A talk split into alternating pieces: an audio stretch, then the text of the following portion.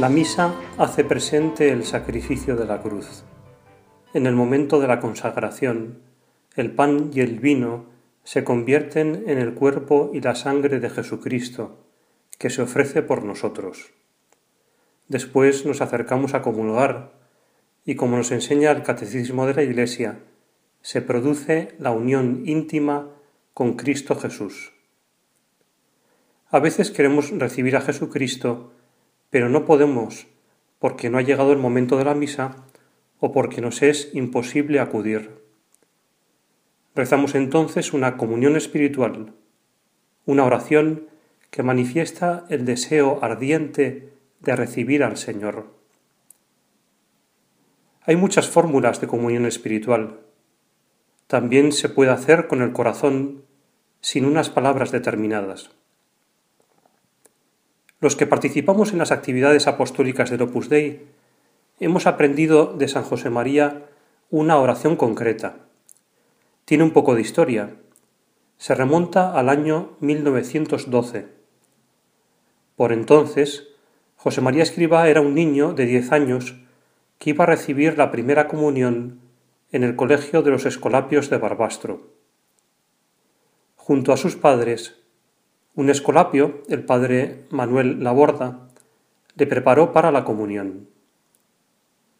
Para acrecentar la ilusión de recibir a Jesús por primera vez, el padre Laborda, al que los niños llamaban con cariño el padre Manolé, enseñó al pequeño José María una comunión espiritual que recitaban los escolapios desde hacía siglos. La víspera de la primera comunión, los padres de José María llamaron al peluquero para que le arreglase el peinado. Pero al ir a cogerle un mechón de pelo con las tenacillas ardiendo, para hacerle un bucle, le produjo una quemadura en la cabeza. El niño aguantó sin quejarse, para evitar que riñeran al peluquero y no causar un disgusto. Más tarde, su madre descubrió la cicatriz de la quemadura.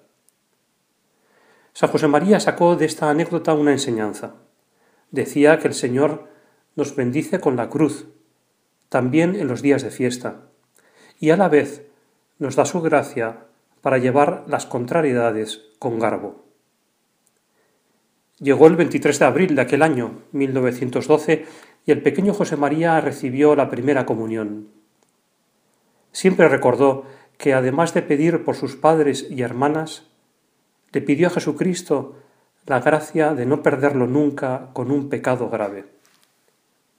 Años después, en un aniversario de la primera comunión, dijo, Para mí, hoy es una fiesta muy grande, porque Jesús quiso venir a hacerse dueño de mi corazón.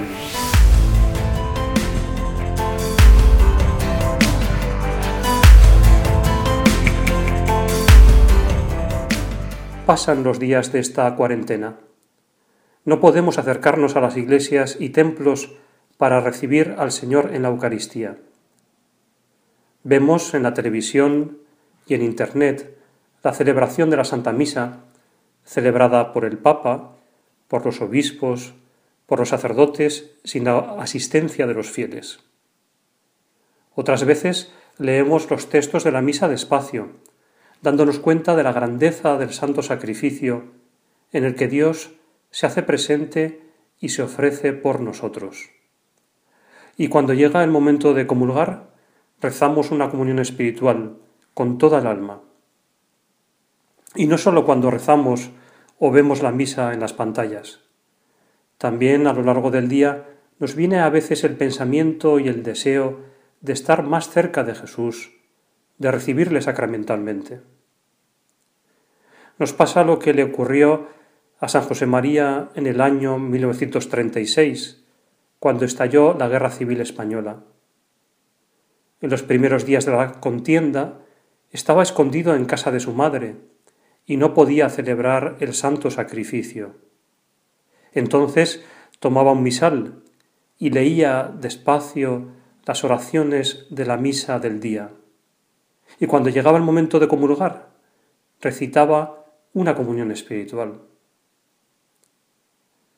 A medida que pasa el tiempo, el deseo de recibir al Señor se acrecienta en nosotros. Y le ofrecemos ahora el dolor de que no se pueda hacer realidad. A la vez, vivimos con paz, porque somos hijos de Dios y el Señor está presente en nuestra alma en gracia. Tenemos la esperanza de que volverá la vida ordinaria.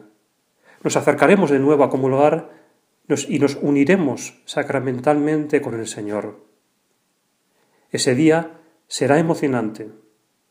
Jugando con las palabras, nos preparamos para una segunda primera comunión. Cuando llegue el momento, le diremos al Señor, qué alegría volver a recibirte, Jesús mío, unirme íntimamente a tu corazón.